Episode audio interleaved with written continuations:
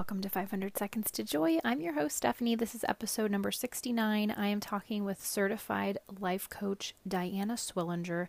She's also a podcaster. She hosts the podcast Renew Your Mind, and I cannot wait for you to hear from her. She's talking all about our thought life, how we can look to the Bible, and scripture tells us how to think. She has how to's, it's super practical and inspiring. I know you're going to love it. Here's my conversation with Diana. Well, everybody, this is Diana Swillinger, and she's a certified life coach. And I love your tagline discover what is possible. And your podcast, again, another tagline that I just really connect with uh, the Renew Your Mind podcast. I love what you're doing. I love how you're helping people renew their mind and really tap into their potential and what is possible. So excited for you to share with our listeners today your wisdom and just um, really about how we can get out of a negative headspace and move into an abundant, positive mindset and really get our brain unstuck. I'm so excited to have you here and have you talk with us about this. So, can you just start by introducing yourself and really sharing, you know, how did it become a job for you to be a life coach? Like, how did this evolve? And um, why do you feel so passionate about mindset work? Yeah, okay. Well, I'll share a little bit of my story and then it will make sense. But I've had a lot of practice work, working on my own. I've had a lot of practice working on my own thoughts. And so it's evolved out of that. But I've been a busy person. I'm a mom of four. I've been married for 27 years. Um, my boys are teenagers and young adults, and I have an 11 year old daughter. So our household's always busy. I've been a Christian all my life, but I was just miserable, even though I was trying to do all the right things. I was a worship leader, I was involved in church, and my sister had died of leukemia um, when she was only 33 years old. And so mm. that, with the stressors of life, kind of pushed me into trying to seek comfort from the pain. And I didn't do it well. I turned to alcohol. I wasn't managing my mind. And finally, I got so sick of being miserable and so sick of marriage struggles and um, mishandling my emotions. I quit drinking and I enlisted the help of mentors from my church. I have seen some counselors and I found life coaching, which was really the critical turning point for me because even though I knew so many scriptures and so many great things and had the right people around me, I was struggling to figure out how to think well and renew my mind. And that is what finally clicked for me, where I can now experience joy regardless of the circumstances. And I'm not stuck in that trap of misery. And it it's just become my mission to help other Christian women do it. I had no intention of being a life coach, but this became so important to me as I discovered it for myself. I had to respond and do something to help other women like me.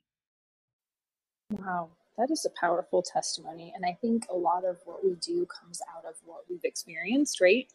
Um, and so, you know, getting your brain unstuck and moving out of the negative headspace, you know, how do we start doing this? You know, how did you start doing this? How did how did the life coach and the counselors you worked with help you start doing this? Like what's step one? Maybe for a listener who's saying, yeah, I feel stuck too. I am really stuck in a negative headspace and negative negative spiraling thoughts. You know, how do we how do we start? What is step 1? Step 1 might sound a little weird because we're talking about getting our thoughts right and renewing our mind. But I have found that the very first thing in the process of getting unstuck is to pay attention to our emotions. Mm-hmm. because I found in so many women, uh, with so many women that I talk to, I'll ask them about their life and what's going on and how they're feeling, and they're not even identifying exactly what it is they're feeling. They just tell me they feel bad. And they don't even mm-hmm. know what specifically they're thinking that's making them feel bad, or they can't even identify you know, there's lots of bad emotions or negative emotions, as we might call them, but they don't even know what they're experiencing. That's the first step to beginning to uncover what you're thinking.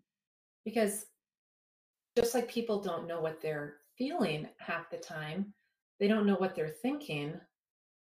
And trying to make sense of it is like grasping at thin air sometimes. So I tell women the very best place to start is to pay attention to what you're actually feeling. Because if you can get past and just feeling bad and you can decide, you know what, I'm actually feeling this lonely.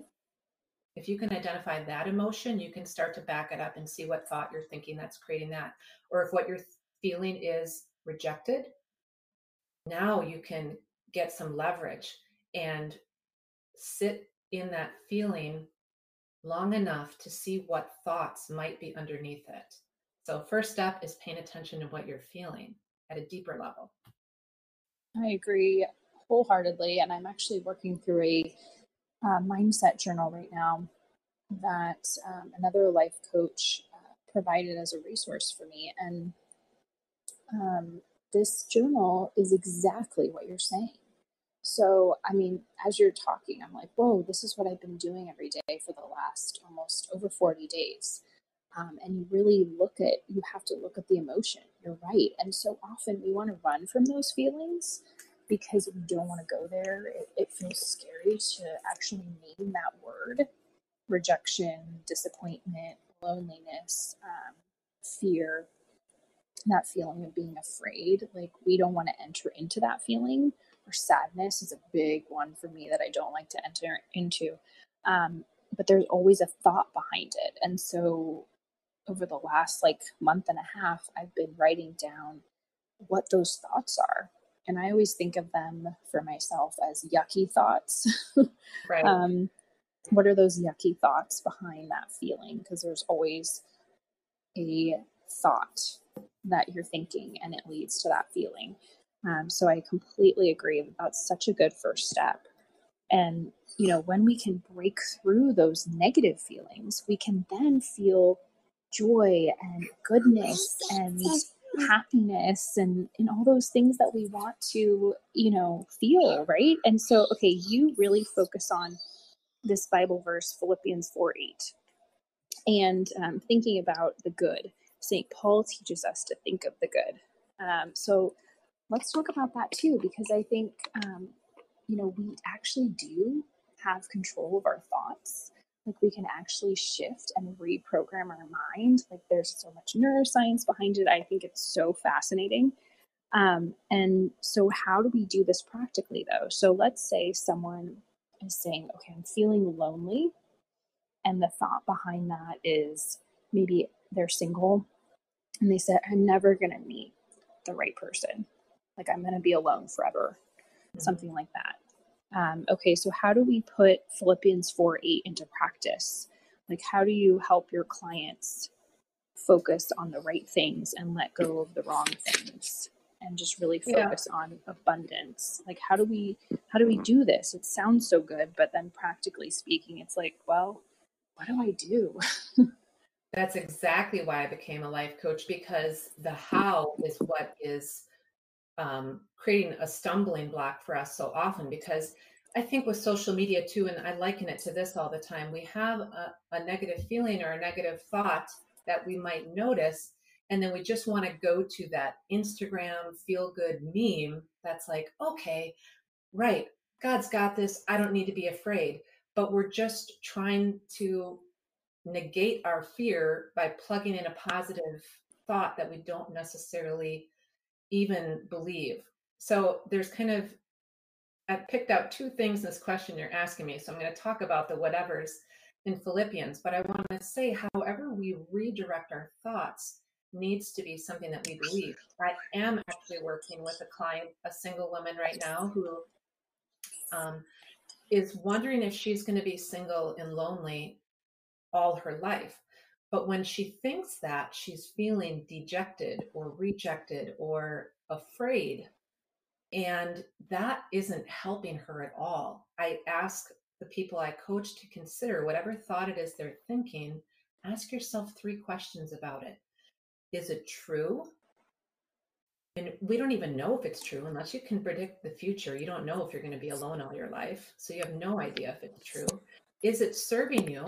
Well, it's making you feel dejected or rejected. So it's not serving you well. And is it honoring God? And wondering if you're worthy of being in a relationship or if anyone's going to find you lovable doesn't honor God because He created you to be the beautiful, wonderful human being, crafted specifically in your mother's womb, carefully with your personality set, with your physical traits, with everything about you on purpose. So if you think you're rejectable, you know, you're kind of not honoring God in that way either. So if it's not true, it's not serving you, and it's not honoring God, it's really not a valuable thought. So I try to get women to take just one step away from it. Maybe I'm going to be alone, but maybe I'm not. The truth is, I can't predict the future. And just moving off that thought a little bit by putting in maybe can help release you from being stuck in it. And now let me just hit on the I love Philippians 4. I use this passage all the time because, by the way, in Philippians 4 8, Paul tells you how to think. And then a few verses later, he says that you can feel content regardless of the circumstances. And then after that, he says, Now I can do all things through Christ who strengthens me. So the order is first you think well, then you feel well, then you can do well. And that's why our thoughts are so important, why Paul tells us to fix our thoughts on whatever's true, honorable, right, pure, lovely, admirable, excellent. Think about these things because when you do, that's when you tap into God's constant, never ending source of hope, joy, peace, and contentment, which we all want more of. But we also have problem solving brains. When we get into the psychology of it, our brains are magnificent at solving problems. This is why we have air conditioning and cars and cell phones and paper and pens and all these things because humans have found problems to solve and created solutions. But our brains can get stuck on looking at problems and just stay there. And this is when we're focusing on the wrong whatevers. If we just dwell too long on whatever isn't right, whatever's broken, whatever's uncertain, whatever's unwanted, whatever's causing me pain, we're unbalanced into, into the problems. And then we feel anxiety. That's not peace. And then we feel discontentment instead of contentment. And we feel self pity or afraid because we're letting our mind dwell on the wrong things. So now, you know, again, you can't just go to the opposite and define, I'm just going to think of everything's good. That doesn't work. Not everything in life is actually good, but there's balance. If you're going to think, maybe I'm going to be alone, you need to also understand, maybe I won't be alone. There's balance in all of it, just like God gave us all our positive emotions and all our negative emotions. We need to acknowledge both. But when Paul says, fix your thoughts on these whatevers, on the right whatevers, it's with purpose because that is what's going to lead us to God's peace. So good. Um, uh, there's lots of verses I go to, but Colossians 3 2, God says, or it's written in Colossians, set your mind on the things above, not on the things of this earth. It doesn't mean we don't notice what's happening on earth. For sure we do. It's right in front of our physical eyes but we are always cognizant of the things above, which is God's eternal glory, God's eternal perfection, and all things being worked together for good. It's the ultimate test of our faith. Do we really believe that God is going to take care of it all and that He can really be alive in all of our emotions? And also, you know, in James, it tells us that all of these trials are what's going to develop our character. Mm-hmm. So if we can allow what God gives us, the grief, and still rejoice in Him, that is the, the ultimate opportunity to draw close to Him and really grow in character and emotional maturity and be led further down the path of becoming more Christ like. It's one of the most beautiful opportunities we have. And I'm mentioning grief, but it can come in other ways. It can come when you're rejected. I could tell you a bunch of stories about that too. or can come when you're afraid, as long as you're willing to allow the what we find uncomfortable in the negative emotion. And we welcome discomfort in other areas of our life. If anyone listening is an exerciser, it's uncomfortable to go exercise. But we do it because we know what it's going to bring. And allowing the discomfort of negative emotions also brings strengthening and growth and development. And it's really worth exploring. And if it's challenging for you, get a friend, get an accountability partner, get a mentor, get a coach, see a counselor, see a pastor, get somebody who will walk alongside you in it because it can be scary to allow negative emotions. Um, but it's also the greatest opportunity for growth. I agree. And this current season, too, of being quarantined, I, I would say that it has been an incredible opportunity for growth. Not that it's been easy or fun for me, um, being home with two little ones, but it's been so powerful and I see God working. And I think when we open ourselves up to that and we allow Him to work through these difficult circumstances, I really think the end result is so beautiful. And I just think it's so wonderful what you've shared and just, you know, the resources that you offer your clients. Just talking with you now, I feel like I just had a life coaching session. It was just so wonderful. And I just know that people will definitely want to connect with you after this. So, where can people find you? And uh, what's one last thing you can say to the listener today to encourage sure. them um, in their in their walk with the Lord? The two best two best places to connect with me are Instagram. Mm-hmm. I do uh, stories and posts on there frequently, and I love interacting with people. You can message me, and I will respond. And that's uh, Diana Swillinger. So I think you're going to have my name spelled out so people can figure yes, it out. I Instagram, you'll find me. And I have a podcast called the Renew Your Mind podcast. It's really a place for people who have a lot of the spiritual tools that they need. They're plugged in at church, they are in the Bible, um, they've got all that covered, but now they're looking for some practical tools that are congruent with God's word to really start to renew the mind. And that's what I love to share on the podcast. And I've just been having a, a wonderful time with that. So, my final thoughts I guess I, I don't have a lot more to add right now, but when I was in my most challenging times, and my kids were little and I was uh, anxiety ridden and my marriage was struggling, I hung on to one verse. And so I like to share this one, especially with moms, because life is chaotic. I know it. And we're, we really just go day to day. Isaiah 23, I'm sorry, Isaiah 26, 3. The verse is You will keep in perfect peace all who trust in you, all whose thoughts are fixed on you.